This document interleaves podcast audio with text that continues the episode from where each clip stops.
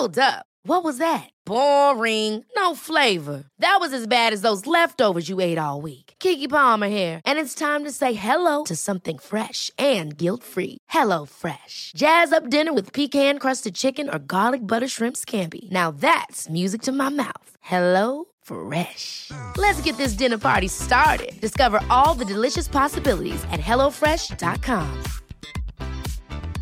Hiring for your small business? If you're not looking for professionals on LinkedIn, you're looking in the wrong place. That's like looking for your car keys in a fish tank. LinkedIn helps you hire professionals you can't find anywhere else, even those who aren't actively searching for a new job but might be open to the perfect role. In a given month, over 70% of LinkedIn users don't even visit other leading job sites. So start looking in the right place. With LinkedIn, you can hire professionals like a professional. Post your free job on linkedin.com slash people today.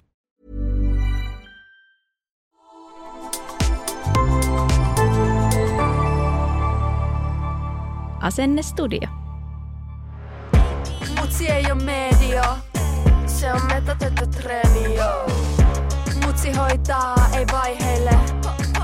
Mutsi on asenne. Mutsi on asenne. Mutsi on asenne. Heippa hei ja tervetuloa Äräkkä kuin äidiksi tullut podcastin pariin. Täällä on Irene Naakka ja tänään on luvassa erikoisjakso, ää, toivottu kysymysvastausjakso, jos mä vastailen ihan henkilökohtaisiin kysymyksiin, eli tänään ei tuu niinkään vinkkejä, vaan ihan vastauksia asioihin, joita te halusitte tietää minusta. Ja sitten tässä on nyt vähän sekin spesiaali juttu, että mä en ole juurikaan valmistautunut näihin vastauksiin, eli täältä saattaa nyt tulla sitten ihan mitä sylkisuuhun tuo. Saatan katua tätä myöhemmin, mutta aloitetaan ja mennään heti syvään päätyyn. Ää, käytätkö tai oletko kokeillut pistoshoitoja? Ää, olen ko- kokeillut, kokeilen aina vähän kaikkea, ää, paitsi huumeita. Ähm, mä oon aika ennakkoluuloton kaikkien kauneusjuttujen saralla ja niin kuin oon jotenkin aina ollut ensimmäisenä kokeilemassa kaikkia juttuja. Öö, vajaa kymmenen vuotta sitten kokeilin ensimmäistä ja ainoaa kertaa huulten täyttöä ja se oli niin hirvittävää, että en sen jälkeen ole uskaltanut, vaikka kyllä niin kuin tykkäsin siitä lopputuloksesta, se oli just silleen, että ei niin kukaan sitä huomannut mitenkään, paitsi minä. Ja musta oli tosi kiva lopputulos, mutta siis se vaan sattui niin vitusti se laittaminen, että mä en oikeasti sen jälkeen uskaltanut sitä tehdä, vaikka ehkä olisin halunnutkin. Mutta sitten myöskin sen jälkeen, kun sain mun esikoisen tyttären, niin mulla on myöskin tullut vähän semmoinen, että mä en niinku, kun hänellä on mun mielestä ihan, ihan niinku mun huulet, niin mä en halua niinku näyttää hänelle, että niissä olisi jotain vikaa. Se on musta niin sydäntä särkevä ajatus, että hän joskus myöhemmin ajattelisi, että no äidillä oli ihan samanlaiset huulet kuin mulla ja sitten ne ei kelvannut sille ja sitten se täytti ne niin musta se on jotenkin, tai se on niinku semmoinen ajatus, mikä mulla on estänyt sen. Sitten olen kokeillut myöskin, kerran tein sellaista lehtijuttua, että missä puhuttiin just niin kuin, että millä kaikilla tavoilla voi niin kuin täyteaineilla, että mitä voi tehdä, että voi just niin kuin esimerkiksi täyteainehoidot voi, voivat estää nenäleikkauksen, niin tota, ää, sellaista juttua tein, niin siinä kokeilin, sain niin kuin ilmaiseksi kokeilla, niin tota, kokeilin, koska en, en tosiaan ole sille, silleen niin kuin en pelkää sitä jotenkin, että, että ihan, ihan mielelläni kaikkea kokeilen, mutta ei, ei siis nenään ei pistetty, mutta tota, silloin jotain, mitähän silloin tehtiin, poskipäihin, vaikka mulla on on aika niin kuin, mä ihan tykkään mun poskipäistä, mutta tonne niin kuin, jotenkin lähemmäs tonne niin kuin ohimoa, niin sinne laitettiin silloin, mutta siitäkin on jo vuosi aikaa, että ei niistä ole enää mitään jäljellä, plus että siis ei sitäkään kukaan huomannut minussa. Että varmaan se on ehkä enemmän sellaista, että niinku, niistä tulee semmoinen jotenkin yleisesti freesimpi ilme sitten ja, ja niin kuin ehkä sen huomaa ihmisessä, mutta eihän ei niin kuin sitä, jos ei niitä nyt niin kuin tungeta sinne litratolkulla, niin ei sitä ehkä silleen huomaa. Uh, Mutta en mä ehkä niin, en siis nyt, nyt käytä muutenkaan, siis imetän ja aion imettää vielä toivottavasti pitkään, niin en käytä mitään – mutta en, en niin kuin mitenkään poissulje niitä. Sitten on muuten siis kyllä kokeillut botoksia, kun tuota, ää, olin, siitäkin tein siis lehtijuttua, ää, että miten voi botoksilla hoitaa bruksismia.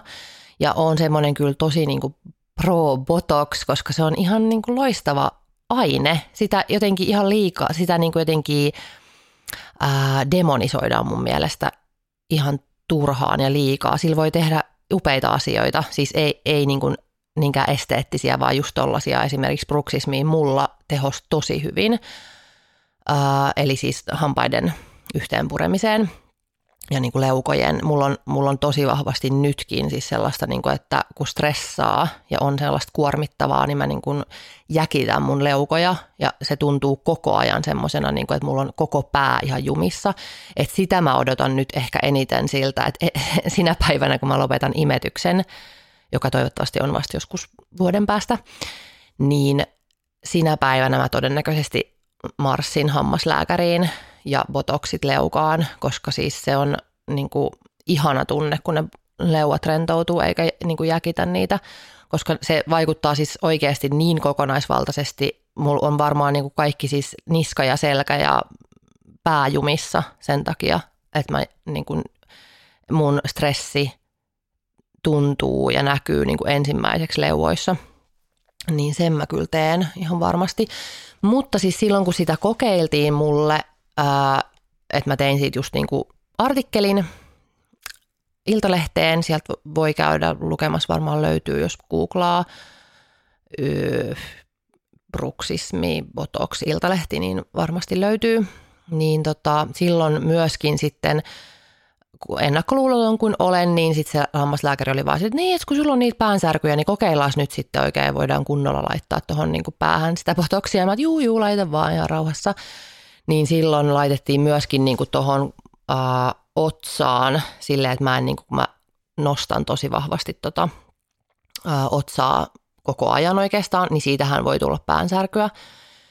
Semmoinen niin kuin, varmaan semmoinen vähän vannemainen päänsärky, niin tota, laitettiin ihan siis laitettiin johonkin päänahkaan, ohimoihin ainakin laitettiin ja sitten tuohon otsaan, että kokeiltiin, että miten se niin kuin vaikuttaa siihen semmoiseen yleisjäkitykseen mun päässä niin silloinhan tietenkin siis samalla siis sileeni se koko otsa, kun siis botoksin, botoksan perustuu siis siihen, että se ei niin kuin mitenkään täytä siis niitä ryppyjä, mitä, niin kuin ilmeryppyjä, vaan se rentouttaa ne lihakset niin, että sä et pysty öö, nostaa niitä kulmakarvoja silleen, että tulee ne vaakarypyt tuohon otsaan niin tota, tosiaan silloin sitten kyllä se vielä laittoi niin, kuin niin paljon sitä, että mä en pystynyt vähän aikaa siis ollenkaan nostaa mun kulmakarvoja, niin silloin siis se otsa oli siis kuin peili. Siis se oli niin sileä ja valehtelisin, jos väittäisin, etten niin kuin pitänyt siitä lopputuloksesta ää, niin kuin ulkonäöllisesti, vaikka sitä ei siis ulkonäöllisesti niin kuin pistettykään – mutta siitä mä en pitänyt sit kyllä, että mitä se teki sitten taas mun ulkonäölle sen takia, että mä en pystynyt nostamaan niitä kulmakarvoja, että mulla tuli semmoinen tosi väsynyt katse. Ähm, että mä en sitten tiedä, että jos sitä olisi laitettu vähän vähemmän, niin olisiko se sitten ollut vähän niin kuin parempi sitten silmä, silmien kannalta se lopputulos. Mutta joo, siinä oli mun kokeilut. E, enemmän ehkä vaikutuksen tosiaan teki se botox, koska siis se oli niin, niin tota, sillä sil voi tehdä ihme, ihmeellisiä asioita ja suosittelen kyllä, jos pystyy, niin kokeilemaan siihen bruksismiin. Siitähän nyt kaikki tällaiset suorittajatytöt kärsii muutenkin. Mutta niin, piti siis puhua pistoshoidoista ylipäätään, että mulla on niin feministinä aika ristiriitainen suhtautuminen pistoshoitoihin ja niin kuin kauneusihanteisiin ylipäätään. Et samalla kun mä ajattelen, että kaikki kauneusihanteethan on ihan patriarkaatin paskaa, että sehän on vaan taas yksi keino pitää meidät niin kuin ruodussa, että laitetaan, niille, niin kuin, laitetaan ne murehtimaan niin paljon omaa ulkonäköään, että ne ei ehdi miettiä tekee mitään vallankumouksia. Niin se on musta niin kuin vaikeaa tässä, että niin paljon kuin mäkin rakastan niin kuin kauneuden hoitoa ja sellaista niin kuin kaikenlaista ää, kauneutta, niin koko ajan kolkuttelee mulla sellainen ajatus siitä, että mun ei pitäisi jotenkin käyttää niin paljon aikaa tähän.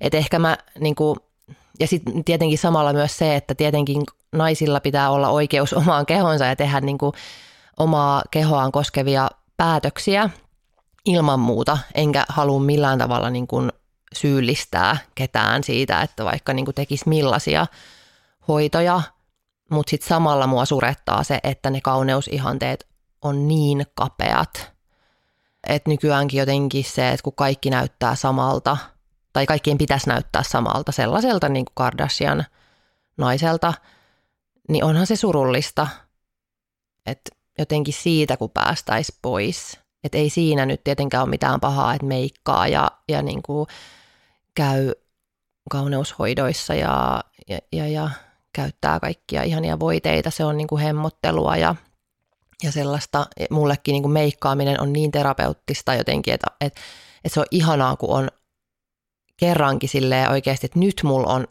hiljaisuus ja rauha meikata oikein niin kuin pitkän kaavan mukaan, niin se on vaan ihanaa. En mä, ja, ja plus se, että mä en niin missään nimessä tee sitä miesten takia esimerkiksi sitä aina jotenkin mietitään, että kenen vuoksi meikkaat. Mutta samalla myöskin mietin, että jos mä olisin täällä maailmassa yksin, tai jos mä oon vaikka kotona yksin, mä en todellakaan meikkaa niin itseäni varten. Mutta että vaikka mä tietäisin, että mä näen illalla ainoastaan vaikka mun niin naispuolisia ystäviä, niin ilman muuta meikkaan. Se on ihanaa. Ää, ja, ja samalla niin kuin nautin siitä itse meikkaamisesta, en vain siitä lopputuloksesta.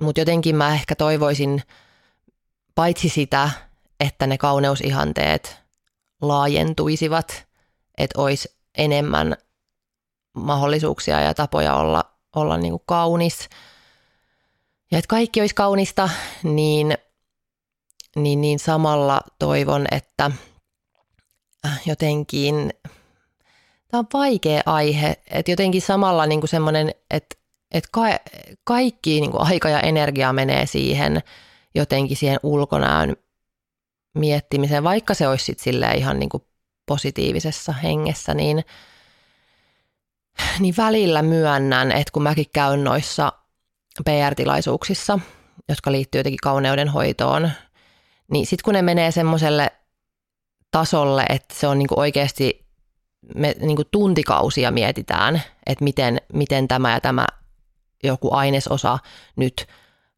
ö, vaikuttaa vaikka ryppyihin, niin samalla mä niin kuin mietin sitä, että me, me istutaan täällä nyt tuntikausia miettimässä sellaista asiaa, että miten me saadaan meidän rypyt pois. Kuka on keksinyt, että meidän rypyt, niissä on jotain vikaa – miksi me ei voida juhlia niitä, miksi me ei, me ei voida päättää, että hei, nyt onkin silleen, että on niinku tosi vitun hienoa olla vanha ja ryppyinen, kun se on vielä. Siis sehän on niinku vaan todella mahtava asia, että me vanhetaan. Siis sehän tarkoittaa sitä, että me ollaan elossa vielä.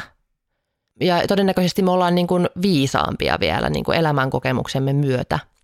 Niin miksi meidän pitää tehdä kaikkemme – että me ei oltaisi missään nimessä ainakaan ryppysiä. Ja sitten vielä se, että me istutaan siellä tilaisuudessa tuntikausiin miettimässä jotain, ties mitä molek- minä tiedän, mi- mit, mitä ne on niissä kaiken maailman litkuissa, mitä me laitetaan naamaamme. Niin sitten se, että, että tämä kaikki aika on niinku pois vaikka siitä, että me taistellaan niin kuin patriarkaatin tuhoamiseksi. Okei, ei nyt voi ajatella koko elämänsä silleen, että nyt minun pitää olla joka hetki elämässäni taistelemassa patriarkaattia vastaan, mutta silleen, että onko tämä nyt se, mihin me niin tämä aika laitetaan. Että voitaisiko me samalla, että me, me tehdään näitä meidän kauneusjuttuja, tietenkin se on ihanaa, mutta sitten silleen vaikka vähän samalla ää, räjäytetään patriarkaattia ja ei ehkä ihan niin pitkään ja tarkkaan mietitä jotain ainesosia meidän purkeissa. Tämä on mulla vielä vähän niin kuin hakusessa tämä tää niin kuin kokonaisuus, mutta ehkä ymmärrätte, mitä mä ajan takaa. Ja sitten samalla mä mietin paljon sitä, että kun aika usein jotenkin niin kuin feministeiltäkin ehkä vaaditaan sellaista kannanottoa johonkin, että miksi te tuette tuollaista toimintaa, millä yritetään saada jotenkin vaan naiset näyttämään siltä kapean kauneusihanteen mukaiselta, niin samalla mä mietin, että eihän me voida niin kuin sälyttää naisten vastuulle sitä, että ensin me vaaditaan niin kuin tuhansia vuosia heiltä, meiltä tietynlaista ulkonäköä, ja sen jälkeen me ollaankin sitten, että hei, senkin pinnalliset akat, tosi vastuutonta teiltä tavoitella ulkonäköihanteita. Että mä ymmärrän täysin sen, että sellaiseen ei ole voimavaroja, ei tarvii mun mielestä olla. Mä taistelen saakeli patriarkaattia vastaan joka päivä. Ei mulla ole aikaa eikä energiaa ja resursseja purkaa jotenkin täysin itsestäni jotain toksisia kauneusihanne ajatuksia. Että mä olisin vaikka yhtäkkiä täysin sinut sen kanssa, että mä vanhenen ja rypistyn. Niin toki mä suosittelen sitä, että kaikki miettii näitä asioita, mutta siis se, että jos, jos et niin kuin täydellisesti hyväksy itseäsi sellaisena kuin olet, niin ei sille voi mitään. Se on ihan ok. Ja siis älkää missä nimessä ymmärtäkö väärin. Musta on tosi, tosi, tosi hienoa, kun joku tekee näin, vaikka tekee just ihan aktivismia, jolla puretaan näitä niin kuin todella myrkyllisiä ihanteita ja vaatimuksia, mitä naisen ulkonäköä kohtaan on aina tehty. Mutta myöskin se on mun mielestä ok, että valitsee taistelunsa. Mutta vaikka mä en ole täysin tyytyväinen itseeni aina, öö, niin se mitä mä voin tehdä ja mun pitää tehdä on se, että mä en puhu rumasti itsestäni öö, muiden kuullen. Mä en siedä sitä, että jotenkin välillä tuntuu, että jossain niin kuin naisporukoissa niin menee niin kuin vittu tuntikausia siihen, että luetellaan omia vikoja ja sitä, että mitä, mitä niille voisi tehdä, mitä haluaisi tehdä, mihin pistoshoitoihin pitäisi mennä, niin mä en kestä sitä. Mä en niin kuin, siis sitä mä en kestä. Et olkaamme epätyytyväisiä itseemme, mutta he lakataan puhumasta siitä. Sitä mä niin kuin suosittelen, koska mä usein mietin jossain niin kuin naisporukoissa just, että tässä on joukko fiksuja, hauskoja, upeita naisia ja nämä käyttävät aikansa siihen, että ne kertovat toisilleen, että mikä heissä on vikana, niin se pit, sen pitää loppua. Ja tärkeintä on se, että me ei enää jatketa sitä sukupolvien ketjua, jossa on puhuttu lasten kuulen rumasti itsestään. Et sitä mä en tee milloinkaan, vaikka olisi kuinka paskatilanne ja niin kuin tekisi mieli itkeä, kun katsoo peiliin. Mutta jos mun lapset on siinä, niin mä en missään nimessä sitä tee, koska mä en halua, että tämä paska tarttuu heihin. Et se, sen mä voin niin kuin tehdä ja aion tehdä, lupaan tehdä. Mä en milloinkaan puhu esimerkiksi laihduttamisesta – varsinkaan mun tyttären kuullen, niin kuin en koskaan. Mä vältän niin kuin, siis kaiken, ei, ei niin kuin pelkästään se, että et en puhu itsestäni, että, että muun pitäisi laihduttaa tai että mä olisin jotenkin niin kuin väärän kokoinen, mutta että mä en niin kuin muutenkaan halua, että hänen kuultensa puhutaan vaikka laihduttamisesta. Niin sitä kyllä suosittelen ihan kaikille, että älkää puhuko lasten kuulen laihduttamisesta. Laihdutuskulttuuri on, on niin, kuin niin hirveä asia, se vaikuttaa niin moneen asiaan tässä maailmassa, että ei, ei, niin kuin, ei ei jatketa sitä paskaa. Mistä sun tulot vaikuttajana tulee ja mitä tienaat? No niin, sieltä tuli suora kysymys. Ja suora vastaus. Mä oon ollut nyt yrittäjä viisi vuotta aika tasan. Olin sitä ennen Iltalehdessä toimittajana kahdeksan vuotta ja sitten pitkällisen pohdinnan jälkeen uskalsin hypätä yrittäjäksi, vaikka pelotti helvetisti. Ja en ole siis katunut, enkä varmasti koskaan tule tekemään enää palkkatyötä. Öö, mutta siis joo, mulla on y- Oy, Irene Naakka Oy ja Irene Naakka Oy tuota noin, niin on tässä vuosien varrella tehnyt kaikenlaista. Silloin alkuvuosina enemmän just toimittajan töitä, tein ihan niin kuin journalistisia juttuja lehtiin. Sen jälkeen vähän enemmän siirryin tuonne kaupalliseen maailmaan. Kaupallisia artikkeleita tein pitkään. Nyt on aika lailla jättänyt ainakin toistaiseksi kokonaan noin toimittajan työt, että nyt minut niin hyvin työllistää tämä vaikuttajan työ, että teen pelkästään vaikuttajan töitä. Eli kaupallisia kampanjoita mun somessa, eli Instagramissa, ja sitten nämä podcastit on myös mun työ. Ja tällä hetkellä Irene Naakka Oy maksaa minulle palkkaa 5000 euroa bruttona kuussa. Eli sen verran tienaan. Ja se on ollut pitkä unelma, että vaikuttajana voisi itsensä elättää ja nyt mä sen teen ja se on, se on hienoa. Se on hieno asia jotenkin, että, että silloin kun niin kuin mietti joskus teininä, että mikä musta tulee isona, niin ei tätä ammattia edes ollut ja se on niin hienoa, että, että se, on, se on nyt olemassa ja jotenkin vielä se, että tämä on aika pitkälti niin kuin nuorten naisten kehittämä ala, niin, niin se on hieno juttu ja meillä on tosiaan niin sekin vielä – kuuluu mun työhöni, että mä oon tuolla vaikuttajamarkkinointitoimisto Content Cornerilla viestinnästä vastaan Roosa Rahkosen kanssa, niin se, se on kans, kuuluu mun työn kuvaan. Kuka vaikuttaja on sun mielestä kivoin? No, nyt pitääkin olla kieli keskellä suuta, ettei unohtaisi mainita ketään oleellisia.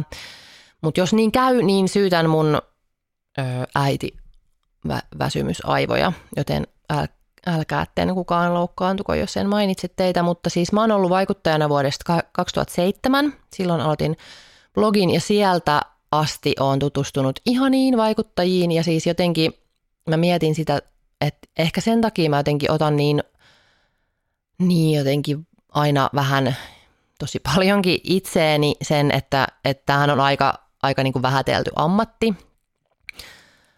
Ei, ei niin kuin niinkään, että mä ottaisin itseeni sen, että niin kuin, kyllä minä, minä olen, minä olen fiksu ja hyvä, minulla on hyvä ammatti, vaan se, että kun mä oon ystävystynyt niin monen upean tyypin kanssa täällä alalla, niin sit mua harmittaa se, että niin kuin, miksi, miksi just tämä ala on niin jotenkin parjattu, kun nämä ihmiset on niin upeita. Ja jotenkin en mä tiedä liittyykö sekin sitten vähän just tähän, että no, naisiahan on aina jotenkin silleen typistetty ja, ja niin kuin naiset voi olla vain yhtä asiaa kerrallaan, niin, niin kuin se, että ehkä siis siksikin jotenkin ajatellaan, että vaikuttajat on joku yksi, yksi niin kuin massa ja ne on kaikki samanlaisia, niin se on musta outoa, että esimerkiksi jos jollain just ihan vähän aika sitten jollain yrittäjäfoorumilla Facebookissa oli silleen, että mitä tehdä, kun tein vaikuttajan yhteistyötä ja annoin tuotteeni vaikuttajalle, joka lupasi kirjoittaa siitä, mutta nyt hän ei ole kirjoittanut syytä, niin mitä teen? Ja sitten siellä komppaa niin kuin 50 yrittäjää, sit, että juuri tämän takia en tee vaikuttajayhteistyötä, ne ovat juuri tuollaisia ja eivät pidä lupauksiaan. Ja, niin sitten mua niin kuin, no nykyään yritän hillitä itseäni enkä aina osallistu keskusteluihin, mutta ärsyttää se, että niin kuin, eihän kukaan siis E, siis toi on ihan sama kuin joku olisi silleen, että no minä menin ruokakauppaan ja myyjä oli epämiellyttävä minulle, niin juuri tuon takia en enää koskaan käy ruokakaupassa. Niin et, e, siis me olemme kaikki erilaisia ihmisiä. Että jos joku, totta kai meidän joukossa on epämiellyttäviä ihmisiä, ammattitaidottomia ihmisiä, jotka lupaavat ja eivät tee työtään kunnolla. Totta kai. Mutta se, että me ollaan myöskin niin kuin hyvin erilaisia ihmisiä kaikki ja, ja niin kuin ihan sama kuin sanoisi jostain kaupan kassoista, että ne ovat kaikki samanlaisia. Niin se on jotenkin jännää, että miksi, se on just, miksi just tähän ammattiin jotenkin tosi vahvasti kuuluu, että ne ovat kaikki tuollaisia. Mutta menin sivuraiteille, eikä ketään kiinnosta, ehkä kun mä puolustan vaikuttajia. Mutta mun mielestä ehkä siitäkin kannattaisi vähän kiinnostua, että kuinka paljon siihenkin silti ei aina, mutta siis osin linkittyy naisviha siihen semmoiseen vaikuttajien naureskeluun. Mutta kivoja vaikuttajia tosiaan on, on tässä vuosien varrella tutustunut tosi moniin, varsinkin kaikki tällaiset old school bloggaajat, niin tunnen heidät varmaan kaikki ja ihania tyyppejä. Olen siis niin kuin ystävystynyt just ihan parhaimpiin ystä, ystäviini. Kuuluu tietysti vaikuttajat, Johanna Piispa, rakas ystäväni, Mona. Öö, no sitten on nyt ehkä, niin no tietenkin meillä Content Cornerilla, meidän Content Corner on siis vaikuttajien itsensä perustama vaikuttajamarkkinointitoimisto ja siellä suurin osa meistä on tosiaan vaikuttajia, niin he, he kaikki esimerkiksi aivan fantastisia ihmisiä, ystäviä, upeita tyyppejä. Tietenkin Roosa Rahkosen kanssa eniten teen töitä, kun me ollaan meidän viestinnästä vastuussa, niin hän esimerkiksi on siis ehkä, usein sanon, että hän, hänen niin kuin täytyy olla ehkä maailman ihanin ihminen. Hän on siis vaan uskomattoman niin kuin empaattinen, herkkä, viisas. Mä aina unohdan, miten nuori hän on. Jotenkin aina yllätyn, kun hänelläkin on synttärit. Mä että ai niin, miten, miten sä voit olla noin nuori, kun musta tuntuu, että hänen, niin kuin, hän on niin viisas, että hänen on, olisi niin kuin, täytynyt elää ainakin tuplat, jotta niin kuin, jotenkin semmoinen elämän viisaus, en nyt väitä, että jotenkin nuoret ihmiset olisivat jotenkin niin kuin, ei, eivät niin viisaita, mutta jotenkin se niin kuin semmoinen, mitä yleensä ehkä ajatellaan, että tulee semmoisesta elämän kokemuksesta – Here's a cool fact a crocodile can't stick out its tongue. Another cool fact you can get short term health insurance for a month or just under a year in some states. United Healthcare short term insurance plans are designed for people who are between jobs, coming off their parents' plan, or turning a side hustle into a full time gig. Underwritten by Golden Rule Insurance Company, they offer flexible, budget friendly coverage with access to a nationwide network of doctors and hospitals. Get more cool facts about United Healthcare short term plans at uh1.com. Hi, I'm Daniel, founder of Pretty Litter. Did you know cats tend to hide symptoms of sickness and pain? I learned this the hard way after losing my cat, Gingy. So I created Pretty Litter, a health monitoring litter that helps detect early signs of illness by changing colors, saving you money and potentially your cat's life. Pretty Litter is veterinarian developed, and it's the easiest way to keep tabs on your fur baby's health right at home. Go to prettylitter.com and use code ACAST for 20% off your first order and a free cat toy. Terms and conditions apply. See site for details. Ever catch yourself eating the same flavorless dinner three days in a row? Dreaming of something better? Well, HelloFresh is your guilt free dream come true, baby. It's me, Gigi Palmer. Let's wake up those taste buds with hot, juicy pecan crusted chicken or garlic butter shrimp scampi. Mm. Hello Fresh. Stop dreaming of all the delicious possibilities and dig in at HelloFresh.com. Let's get this dinner party started.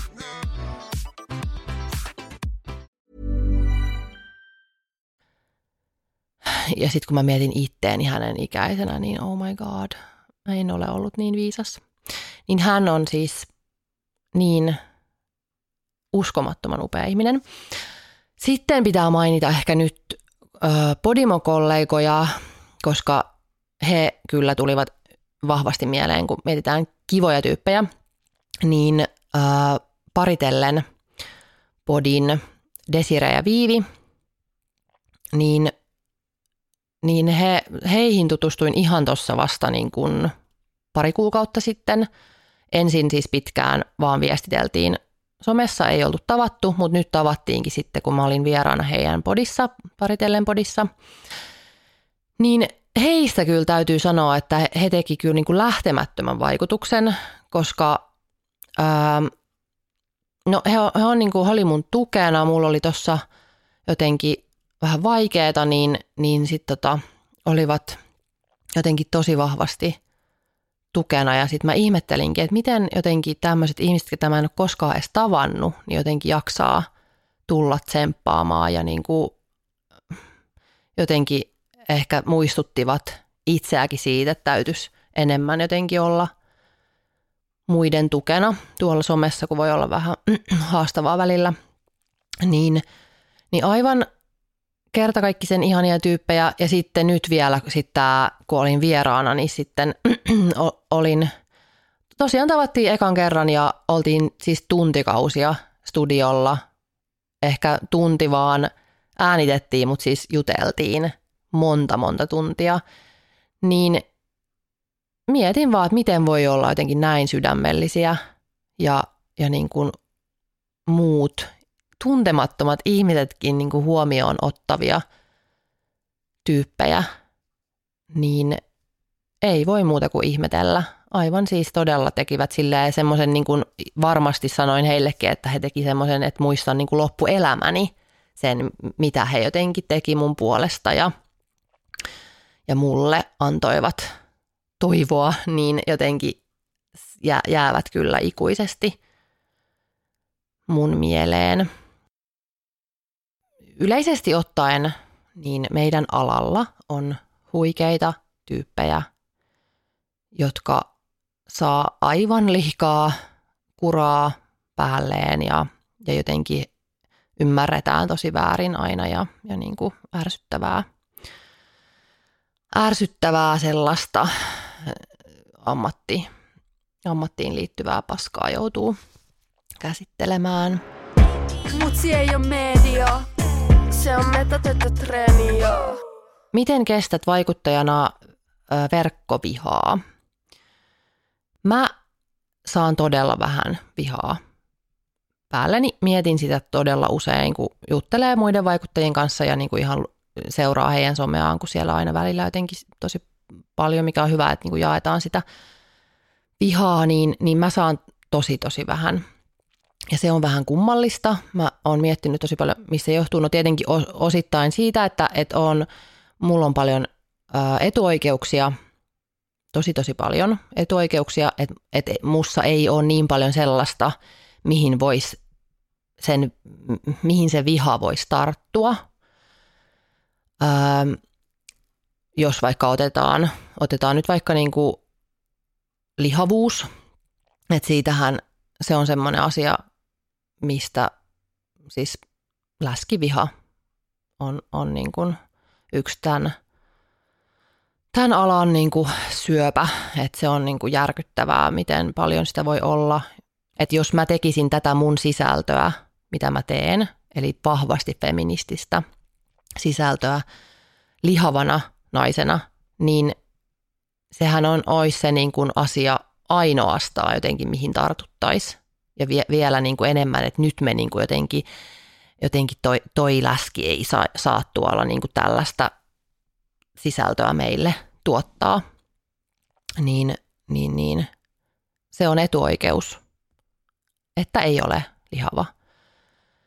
Ja muutenkin se, että ei, ei, että mussa ei ole, ole niin paljon sit sellaisia, tai ei ole oikeastaan mitään muuta kuin se, että mä oon nainen, että mihin voisi niinku sen vihansa jotenkin, ähm, mistä jotenkin ottaa kiinni ja vihata.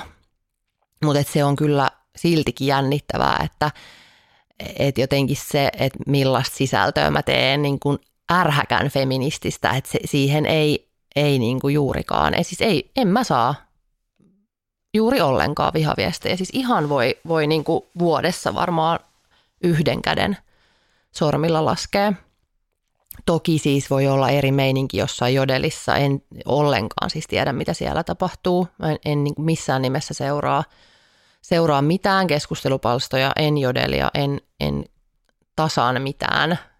En halua tietää, en niin aidosti, en, mun ei tarvitse tietää, että mitä siellä sössötetään minusta – suosittelen kyllä sitä, että kaikille vaikuttajille, että mä vähän, vähän niin kuin jopa välillä, siis ymmärrän sen, että jotenkin täytyy ehkä välillä vahtia, että jos jossain jaetaan jotain niin kuin henkilökohtaisia tietoja, mutta siltikin toivoisin, että sen voisi tehdä joku muu niin kuin vaikuttajien puolesta, mutta et, et en, en niin kuin, et jos vaan menee jotenkin lukemaan sellaista ihan vaan semmoista ihan turhaa haukkumista itsestään, niin, niin sit ei, ei todellakaan kannata. Ja muutenkin ehkä sanoisin myöskin teille seuraajille, jotka vaikka jodelia luette, niin mun mielestä se ei myöskään ole, ole kiva kuluttaa niitä sisältöjä siellä. Että se, että ei pelkästään se, että se nyt on ihan vihoviimistä, että menet sinne kirjoittamaan anonyymisti jotain paskaa jostain vaikuttajista. En niin kuin koskaan tule ymmärtämään sitä. Niin, mutta en myöskään ihan hirveästi ymmärrä sitä, että miksi menet lukemaan niitä, että tuet sitten sitä paskaa siellä, niin en suosittele sitäkään. Mutta joo, no niin sillä, sillä tavalla ää, tätä alaa kestän, että en todellakaan lue, enkä mitään, jos musta on ollut joku juttu, niin en mene lukemaan Facebookissa niitä kommentteja. Mutta, mutta et se on kyllä, jaksan sitä ihmetellä, että miten vaikka mä oon siis iltasanomissa otsikkotasolla kertonut, että minä en pidä vanhempainvapaita, vaan puolisoni pitää ne, niin siltikään en saanut paskaa niskaan. Niin kuin, että se, se oli silleen, että okei, nyt on jännä, että ei tullut mitään, siis en, en tosiaan tiedä, mitä siellä varmasti on ollut, ollut siellä sit komment, Facebookin kommenttiboksissa on voinut olla joku, joku tota, käynnissä, en tiedä, mutta, siis, mutta silti ihmettelen myös sitä, että ei ole tullut mun DMään, ei mihinkään inboxiin, ei sähköpostiin yhtään mitään siitä asiasta, niin se on, se on kyllä jännittävä. Joko niin kuin ihmisiä ei voisi vähempää kiinnostaa, tai sitten sitäkin mä oon miettinyt, onko siinä mun, mun niin kuin ulosannissa jotain sellaista, mikä sit ei myöskään niin kuin houkuttele kommentoimaan sitä asiaa. Mä oon epäillyt, että öm, kun mä oon semmoinen, että mua ei ihan aidosti kiinnosta, mitä joku ajattelee mun elämän valinnoista, joista mä oon niin kuin täysin varma. Et esimerkiksi se, että jos nyt otetaan esimerkiksi se, että mä en tosiaan ole pitänyt niitä vanhempainvapaita tämän kuopukseni syntymän jälkeen, niin, niin mä olisin voinut niin kuin jotenkin sille olla vähän epävarma sen suhteen ja niin kuin vähän selitellä sitä ja olla silleen, että kyllä minä saan tehdä näin, jos minä haluan niin kuin somessakin jotenkin kauheasti selitellä sitä asiaa, niin mä luulen, että siihen olisi sitten ehkä voitu niin kuin tarttua, mutta mä luulen, että musta huokuu se, että mä en niin kuin aidosti välitä, mua ei voisi vähempää kiinnostaa, jos joku on sille, että no kyllä pitäisi äidin olla kotona, niin ää, ei, mua ei ihan oikeasti, mua ei kiinnosta – niin se, että mä luulen, että se voi olla vähän sit se, että niinku sen, sen sit voi jotenkin huomata, että tota ei kiinnosta. Sille on ihan turha mennä sanomaan tuosta asiasta. Et mulla on vähän tällainen uh, never complain, never explain tota, strategia.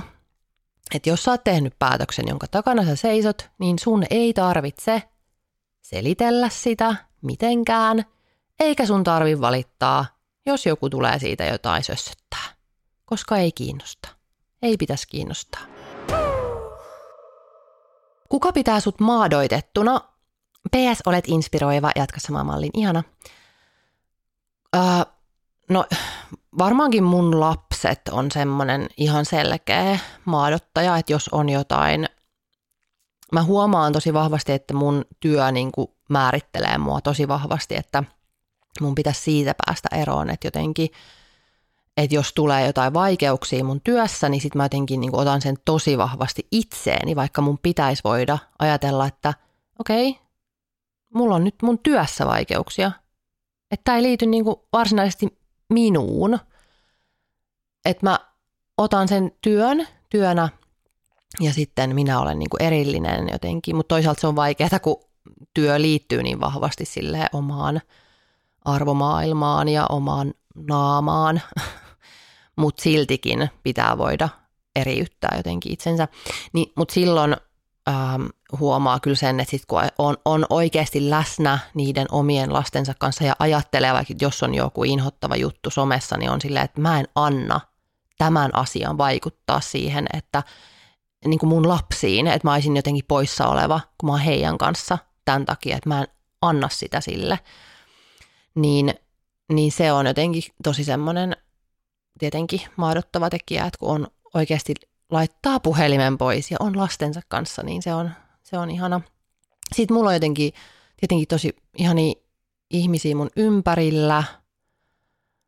No puoliso tietenkin, totta kai hän, hän on se, joka, joka niin kuin eniten on sit siinä, kun, kun, kun on jotain vaikeuksia vaikka tai lähtee jotenkin vähän laukalle, niin, niin hän ei ole silleen ollenkaan vaikka tällä alalla, että jotenkin hän, hänen, hän rauhoittaa.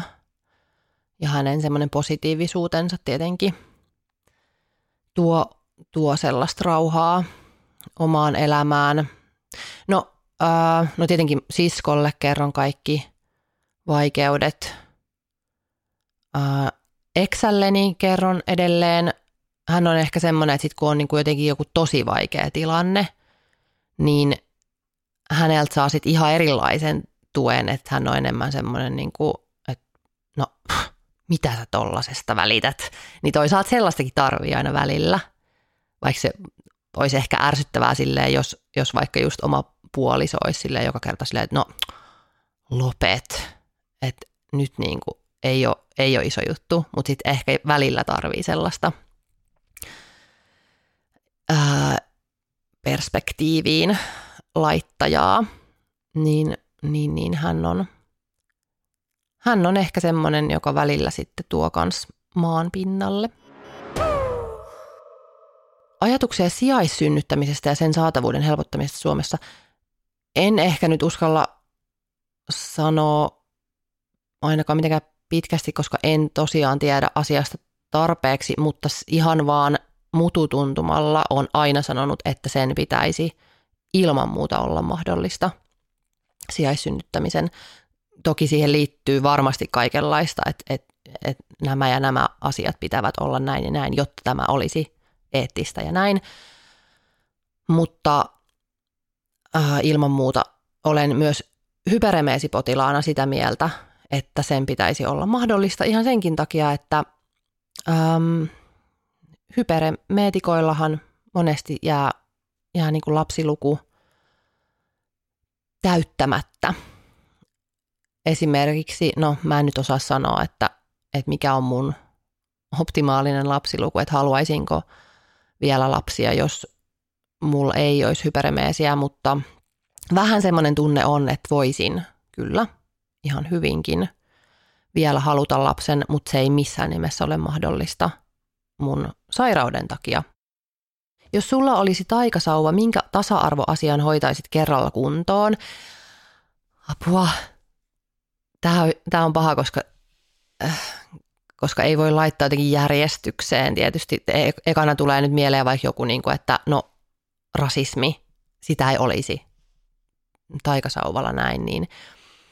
Äh, mutta totta kai on kaikenlaista muutakin syrjintää, niin voi, voiko, jos, jos saa sanoa tälle laajasti, että ei olisi mitään syrjintää, ihmiset olisi tasavertaisia riippumatta etnisyydestä ja sukupuolesta, seksuaalisuudesta tai vaikka siitä, että onko, onko niin kuin vammainen, vammaton tai lihava, mitä ikinä, että ei olisi syrjintää sen perusteella, niin totta kai sen laittaisin kuntoon.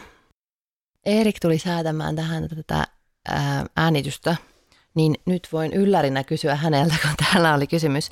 Voitko kysyä puolisoltasi kommentit, miksi isänä kannattaa jäädä kotiin lapsen kanssa? Niin nyt täysin yllärinä hän vastaa tähän kysymykseen. No, sehän on ihan parasta aikaa, mitä ei saa ikinä enää kokea uudestaan, niin mun mielestä tämä on vaan – kaikkien isien pitäisi saada kokea tätä aikaa. Ja en ymmärrä niitä, jotka ei halua Me puhuttiin tästä just tuossa paritellen podissa Desireen kanssa, että hänen puoliso oli sanonut vähän sitä, että on se myöskin jotenkin ollut tärkeää nähdä hänelle, hänen puoliso oli siis kans vanhempainvapaalla, niin on niinku tärkeää nähdä se, että minkä työ, varsinkin heillä sitten, kun ilmeisesti Desiree oli ollut – sen heidän ekan lapsen kanssa käyttänyt kokonaan vanhempainvapaat, että se puoliso ei ollut silloin ollut vanhempainvapaalla, niin sitten hän oli sanonut, että oli se niin kuin tärkeää nähdä hänelle myöskin, että millaisen työn Desiree oli tehnyt ollessaan kotona. Että monesti ehkä, että jos ei itse koe sitä, niin voi vähän olla silleen, että no täällähän sä lomailet ja onpa kivaa. Niin onko sulla tähän jotain sanottavaa, että millaista se oli? Oliko se lomaa? No ei ollut lomaa, ei, ei missään kohtaa, että siinä oli siis ihan siis vuorokauden ympäri koko ajan vaan oli silleen pieni, melkein, ei nyt stressi, tai no jaa, no melkein pieni stressi päällä, että hei, että onko nyt kaikki hyvin, mitä syödään seuraavaksi, nyt nukutaan, ei nukuta, okei, mitä nyt sitten, niin on se aika, ei se sitä lomaa ole. Mutta todella kivaa kyllä. On ihan parasta. Mutsi ei ole media. Se on metatettu treeni, Mitä ajattelet lastesi yksityisyyden suojasta vaikuttajana? No, mulla on ollut vähän sille jännät tuntemukset ehkä sen takia, että mä, en, mä jotenkin itse pidän, tai mä en niin kuin ehkä erota jotenkin niin, mä oon ollut niin pitkään somessa, että mä en sille, se on musta musta niinku osa elämää, että jotenkin mun lapset näkyy mun elämässä, eli myös somessa. Mutta toki heillä on yksityisyyden suojansa ja esimerkiksi he eivät, minun lapseni eivät ole koskaan olleet nimillään somessa. Niin he näkyvät kyllä, kyllä tosin varmaan nyt sitten ehkä nuorimmainen ei enää sitten niin vauva-aikansa jälkeen näy – et me, no, on vähän eri, eri ajatukset siitä tietysti niin kuin isilläänkin. Ja tietysti jo sitten esikoinen on niin iso, että hän, hän jo niin kuin nauttiikin siitä huomiosta, vaikka hän nyt ei tietysti vielä, vielä pysty niin kuin sitä käsittämään, että mitä, mitä se tarkoittaa. Ja, ja totta kai mietin, mietin tarkkaan, että mitä heistä kerron. Mikä on sellainen arkinen feministinen teko, jonka jokainen voi tehdä heti? No mulla tuli ekana mieleen sellainen, että ei niin kuin pienentäisi itseään, että ottaisi varsinkin naisena ja vähemmistöön kuuluvana, niin ottaisi sen niin kuin tilan näyttävästi tästä yhteiskunnasta, koska se on oikeasti jopa niin kuin aktivismia, arjen aktivismia. Et esimerkkinä nyt vaikka se mun, että ei väistetä tiellä miehiä, niin, niin se on ehkä semmoinen aika niin kuin näyttäväkin arkinen teko, minkä voi tehdä, että ymmärtää sen, että kuinka paljon on elämässään pienentänyt itseään ja välttänyt ottamasta sitä tilaa, jonka miehet kyllä kernaasti ottaa, niin, niin sen, sen kun tajuaa ja alkaa niin kuin seurata itseään, että miten paljon ehkä niin kuin saattaa hiljentää itseään, ei ehkä ota kantaa, ei puutu tilanteisiin, koska jotenkin ei ole ehkä sopivaa, varsinkaan naiselle, näyttää vaikka sille suuttumustaan tai ottaa vaikka sitä tilaa ihan kadulla, ihan vaikka kahvipöydässä työpaikalla, varsinkin neuvottelupöydässä työpaikalla, niin, niin sen mä sanoisin, että se, se kantsii tehdä se siirto elämässään, että lopettaa sen itsensä pienentämisen. Ja sitten myöskin arkinen feministinen teko miehille on se, että eivät ota sitä kaikkea tilaa itselleen, antavat sitä naisille ja vähemmistöille. Se, se on ainakin, voisi kuvitella, että heiltä oikein erinomaisen helppoa niin kuin antaa tilaa siellä just neuvottelupöydässä, jos joku nainen, jota jota on hiljennetty ja on hiljentänyt itseään koko elämänsä, saattaa olla vähän sille, että no en, ehkä mä en nyt sano tätä, mulla oli asiaa, mutta en nyt sano, kun varmaan noi sitten tuossa hoitaa sen puhumisen noi äijät. Niin silloin, jos tämmöistä huomaa, niin voi olla vaikka silleen, että niin, että sun, sun piti sanoa jotain, että me kuunnellaan. Mm, Mitä mieltä olet polyamorisesta suhteesta? Voisitko olla sellaisessa? Ilman muuta olen siis sitä mieltä, että on hienoa, että on nykyään enemmän jotenkin vapauksia elää elämäänsä sillä tavalla, kun itse haluaa, eikä sillä tavalla, kuin joku vitun kirkko on joskus määrittänyt.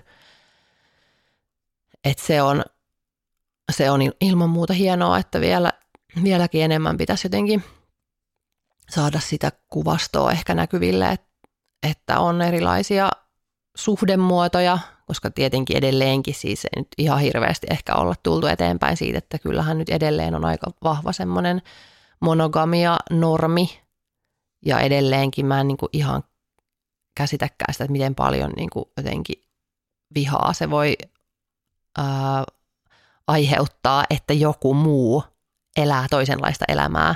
Et se, se siinä on musta jännää, että hei, tämä ei niinku edes liity suhun, että elä sinä monogamista elämää, jos haluat, mutta siis mitä silloin väliin, mitä nämä, millaiset suhdemuodot näillä muilla on. Niin, niin, niin ilman muuta tärkeää, että se on, on nyt ollut enemmän tapetilla, mutta voisi olla vielä enemmän, että pitäisi jotenkin sitä semmoista representaatiota siihenkin saada enemmän. Mutta itse olen pohtinut tota asiaa aika paljon, että kun mä en, mä en niin kuin, koe olevani, tai mä, mä niin kuin, ajattelen, että mä oon, mä oon kyllä niin kuin, monogaminen ihminen ja mä haluan olla monogamisessa suhteessa, mutta sitten mä oon joutunut paljon miettimään sitä, että, jo, mistä tää, että onko tämä mun aito ajatus itsestäni vai onko tämä siis se, mihin mä oon vaan niin kuin kasvanut, että mä en ole antanut edes mahdollisuutta sille ajatukselle, että mä olisinkin polyamorinen ihminen – että sitä kanssa jokaisen kyllä miettii, että onko se enemmän siis sitä, että näin kuuluu olla, että, näin, että kuuluu olla monogamisessa suhteessa. Mm, vai sitten, että on, onko ihan aidosti sitä, mutta kyllä mä jotenkin mä silti koen, että jos mä nyt miettisinkin sitä, että mä olisin polyamorisessa suhteessa, mua jotenkin uuvuttaa niin kuin se ajatus, kun mä Ää, olin, olin kyllä ihan siis, niin oli ihana olla sinkku ja näin, mutta kyllä mä sitten myöskin olin aika helpottunut, että jotenkin pääsi pois siitä. Niin kuin, kyllähän siihen liittyy, siihen että tapaa paljon ihmisiä ylipäätään, niin kyllähän siihen liittyy tosi paljon kaikkea kommervenkkiä, niin en mä sille ehkä sit niin kuin pidemmän päälle nyt ehkä jaksaisi nauttia siitä, että jotenkin ää, date deittailisi. Toki siis, niin kuin, eihän se tarkoita siis polyamorinen suhde sitä, että koko ajan deittailisi. Voisihan siinä niin kuin, siis sitten, niin kuin, että olen, olen niin kuin useamman kanssa tämmöinen ihan vakituinen suhde, mutta jotenkin sekin ehkä niin kuin myöskin uuvuttaa, että jos nyt sekin kuitenkin ihan vaan siis parisuhdekin on kuitenkin aika kuluttavaa kuitenkin, että kyllähän se myöskin niin kuin ottaa, vaikka se antaakin, että en mä ehkä jaksaisi. Että ehkä mä oon aika kuitenkin, mä oon aika silleen, no siis ylipäätään so, suhteet, sosiaaliset suhteet kuormittaa mua aika paljon, että mä kaipaan tosi paljon yksin olemista. Niin, ja sitten usein tuntuu, että ei sitä välttämättä ehkä saa parisuhteessakaan sitä yksin olemista riittävästi, niin sitten jotenkin niin tuntuisi tosi raskaalta, että sit siinä että olisi niin kuin useampia, kenen, kenen kanssa niin kuin vähän vaaditaan sitä niin kuin, ää, yhdessäoloa, niin, tota, niin en mä kyllä, en mä oo kyllä. Väitän, että mä en ole polyamorinen ihminen. Että en sitten tiedä, voiko se olla sitten silleen, että joskus kymmenen vuoden päästä tajuukin, että ei kun mä todellakin oon, mutta niin kuin nyt tällä hetkellä ainakin tuntuu siltä, että kyllä mä oon aika monogaminen ihminen. Parhaat feministileffat. Äh, siis mä oon hirveän huono katsoa elokuvia. Mä en muista, koska mä olisin kattonut viimeksi mitään leffaa. Varmaan silloin joskus syksyllä. Ei, siis mä, multa ei kannata kysyä mitään leffavinkkiä, varsinkaan myöskään siksi, että enhän mä tiedä mitä. Mun kaikki lempielokuvat on siis 90-luvulta, romanttisia komedioita, enkä häpeä sitä yhtään. Et sieltäkin tulee mieleen siis, e, varmaan ei kukaan, niin kuin, en mä tiedä, pitää. No joo, tietysti kyllä nyt voi ajatella joku blondin kosto, onhan se nyt feministinen. Uh, Mutta siis blondin kosto on mun yksi suosikki. Telma ja Louise, ihana, myös feministinen. Um, Clueless, ihan lempari. Näitä voi vähän sille to, toki siis en tiedä nyt, jos ihan sille katsoisi kuin piru raamattua niitä, että onhan niistä, että toki 90-luvulla niin kuin, um, 90-luvun tuotoksissa on, on paljon niin kuin ongelmia, että eiväthän ne aina ole, ole kauhean hyvin kestänyt aikaa, mutta, mutta kyllähän noita nyt voi pitää semmoisina niin feministisinä, mutta huom, nyt nämä ei ollut mitään tällaisia, siis varmaan nyt haettiin jotain sellaista niin kuin kunnon feminismitykitystä, mutta mä en, en katso muita kuin näitä ysäriklassikkoja, niin nyt tuli sitten tällaiset, mutta tuossa kun vähän googletin e- etukäteen, siis en nyt sen enempää ole valmistautunut tähän jaksoon, mutta sen verran katoin, että googlasin näitä, että olisiko joku, minkä voisi suositella. Ähm, niin tuli vastaan siis tämmöinen menaisten juttu parin vuoden takaa. Moni feministisenä pidetty hittielokuva ei läpäise äh, Bechdellin testiä. Niin tämä oli kiinnostava. Mä en itse asiassa kuullut tästä ennen, varmaan aukkosivistyksessä, mutta, mutta kerron nyt muillekin, jos on tämmöinen aukko, niin tämmöinen sarjakuvataiteilija Alison Bechdel loi vuonna 1985 puolileikillisen testin, jonka avulla voi mitata sitä, miten hyvin sukupuolten tasa-arvo toteutuu elokuvissa. Niin täällä elokuva läpäisee siis tämän testin, jos siinä yksi esiintyy vähintään kaksi nimettyä naishahmoa, kaksi, jotka keskustelevat keskenään kolme jostakin muustakin kuin miehistä. Niin tämä on kiinnostava ja pitäisi katsoa nyt noin kaikki kolme leffaa, mitä mä ää, tota, luettelin, niin, niin kuin tehdä tämä testi niille. Mutta sitten tässä on tosiaan, että aika harva, harva niin kuin leffa läpäisee tätä testiä oikeasti. Että jopa niin kuin tällaiset feministisinä pidetyt leffat tai joissa on vahvoja naishahmoja, niin ei läpäise äm, tätä testiä, että vaikka olisi niinku just se ö, vahva naishahmo, niin sit siinä ei välttämättä ole mitään toista naishahmoa, tai, jotka ei ainakaan siis keskustele keskenään jostain muusta kuin miehistä. Että sitten mä mietin jotain Cluelessiakin, niin kyllä ne varmaan aika paljon siinäkin keskustelee niin kuin miehistä. Ja sitten ja samalla blondin kosto, että siinäkin kuitenkin, että vaikka siinä on ne niin kuin vahvat naisroolit, niin sitten ne kuitenkin vähän niin kuin sitten keskittyy siihen miehen, tai ainakin lopussa sitten löytävät sen unelmien miehen, niin toki se on vähän ongelmallista, mutta, mutta joka tapauksessa rakastan niitä elokuvia. Ää, niin tota, ehkä joku muu nyt sit voi antaa paremmat vi- leffavinkit kuin minä. Kysyn liittyen synnytyksen jälkeiseen masennukseen. Missä vaiheessa koit itse helpotusta oloon ja mikä siihen vaikutti? Mitkä asiat toi iloa arjessa ja auttoi jaksamaan? Millainen fiilis on nyt, kun ajattelet aikaa taaksepäin? Tämä on nyt vähän ehkä sille paha, mutta siis mm, mm, missä vaiheessa koit itse helpotusta oloon ja mikä siihen vaikutti, niin vastaan essitalopraam 10 milligrammaa pelasti minut on pelastanut monesti, niin, niin se. Koska mä koen, että se on niinku, mulla ainakin se on niin, jotenkin oli just niinku hormonaalinen, että kyllä en, mä en jotenkin, en usko, että siitä olisi ilman lääkehoitoa päästy. Ja kun se oli mulla vielä, on pari kertaa nyt ollut semmoinen eron jälkeen ja sitten tuossa synnytyksen jälkeinen – masennus, niin se ero siihen on niin, kuin niin yö ja päivä, että sitten kun se alkaa auttaa se lääke, niin mä oon kuin eri ihminen.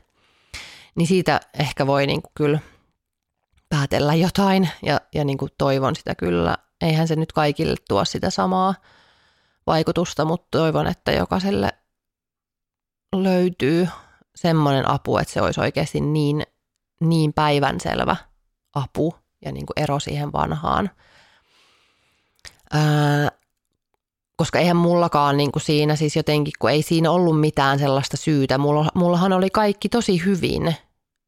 Ää, et ei, ei ollut mitään sellaista syytä, että o- olisi vaikka ollut just vaikea jotenkin, että mä en saisi apua ja niin kuin puoliso tai lapsen isä olisi pois ja joutuisi kaiken tekemään yksin. Ja niin kuin tällaisissa tilanteissa tietenkin sit se, että se niin kuin arki helpottuu, niin tuo niin kuin, tai jo, jollain tavalla saadaan niin kuin toimimaan, niin tuo helpotuksen, mutta kun ei mulla ollut mitään sellaista varsinaista syytä, että kyllä mä, mä koen, on molemmissa raskauksissa tai niin kuin synnytysten jälkeisissä tiloissa kokenut sen, että se on hyvin, hyvin hormonaalista se mun masennus ja siihen se sitten auttoi tämä, tämä lääke. Ähm, sitten on, sit on jotain niin kuin hormonikorvaushoitoa kanssa, mitä voi antaa, niin niistä kanssa kans kysyy. Monet mulle sanoo, kun mä pohdin sitä asiaa, niin monet sanoivat, että on saanut avun hormonihoidosta. Mutta, mutta joo, minä sain avun esitalopraamista ja se, se sitten tietenkin, kun se mieli jotenkin niin kuin semmoinen musta, mustuus lähtee pois, niin sitten on jotenkin ihan, ihan erilaista. Kaikki on jotenkin toiveikasta ja ihanaa ja mä oon niin onnellinen, että mä sain sen ihanan vauva-ajan, mitä mä jotenkin ajattelin, että ei niinku kuulu mulle ollenkaan. Mä, se ei niinku, vauva-aika ei ole minu, minua varten, mä en voi saada sitä onnea, mitä jotkut kokee, semmoista ihanaa vauvakuplaa. Niin, niin sitten mä niinku sain sen – niin se oli ihanaa ja edelleenkin, vaikka on niin kuin väsyttää ja on vaikeaa ja stressiä ja puren leukoja yhteen, kun niin kuin stressaa, niin, niin, niin kyllä silti on niin kuin ihana vauva ja, ja niin kuin, että älä kasva ja että oisitpa vauva vielä pitkään ja, ja ihana imettää, vaikka todennäköisesti mulla mul liittyy siihen imetykseenkin paljon kaikkea, että enhän mä niin ole oma itseni edelleenkään, niin, ja koen, että se liittyy vahvasti siihen imetykseen, niin hormoneihin, niin silti mä haluan imettää pitkään ja se on niin ihan parasta ja, ja näin. Mutta, mutta joo, semmoinen ajatus siitä. Sitten hei vielä viimeinen kysymys.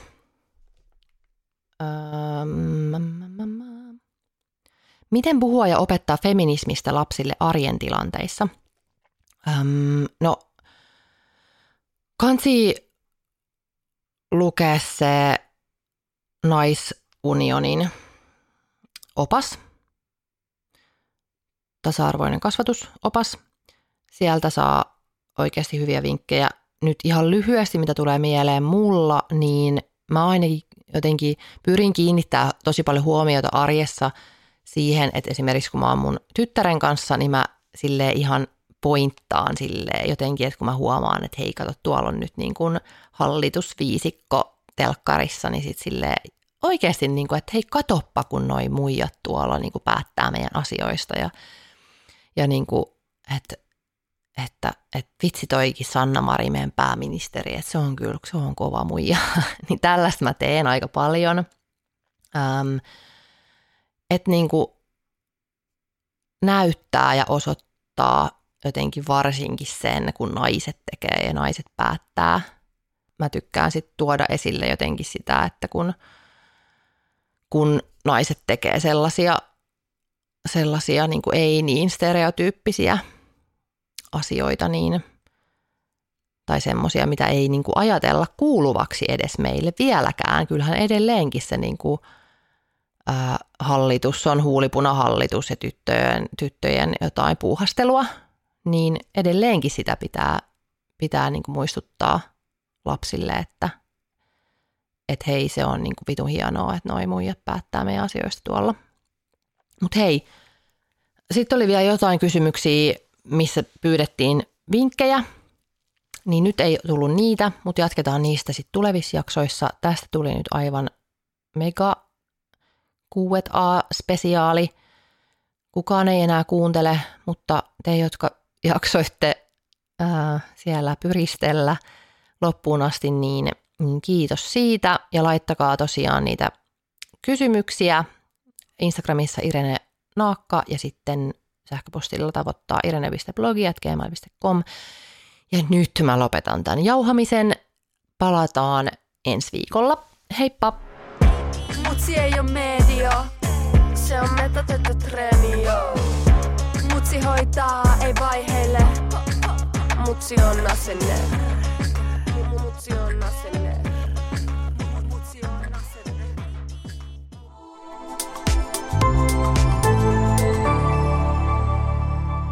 Asenne Studio.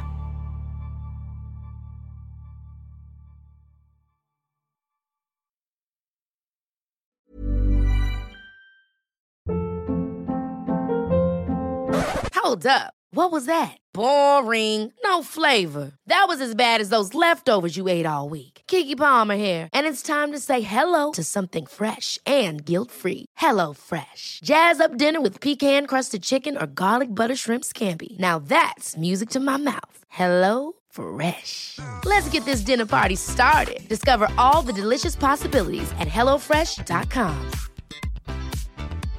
Imagine the softest sheets you've ever felt. Now imagine them getting even softer over time. That's what you'll feel with Bowl and Branch's organic cotton sheets. In a recent customer survey, 96% replied that Bowl and Branch sheets get softer with every wash. Start getting your best night's sleep in these sheets that get softer and softer for years to come. Try their sheets with a 30-night guarantee. Plus, get 15% off your first order at bowlandbranch.com. Code BUTTERY. Exclusions apply. See site for details.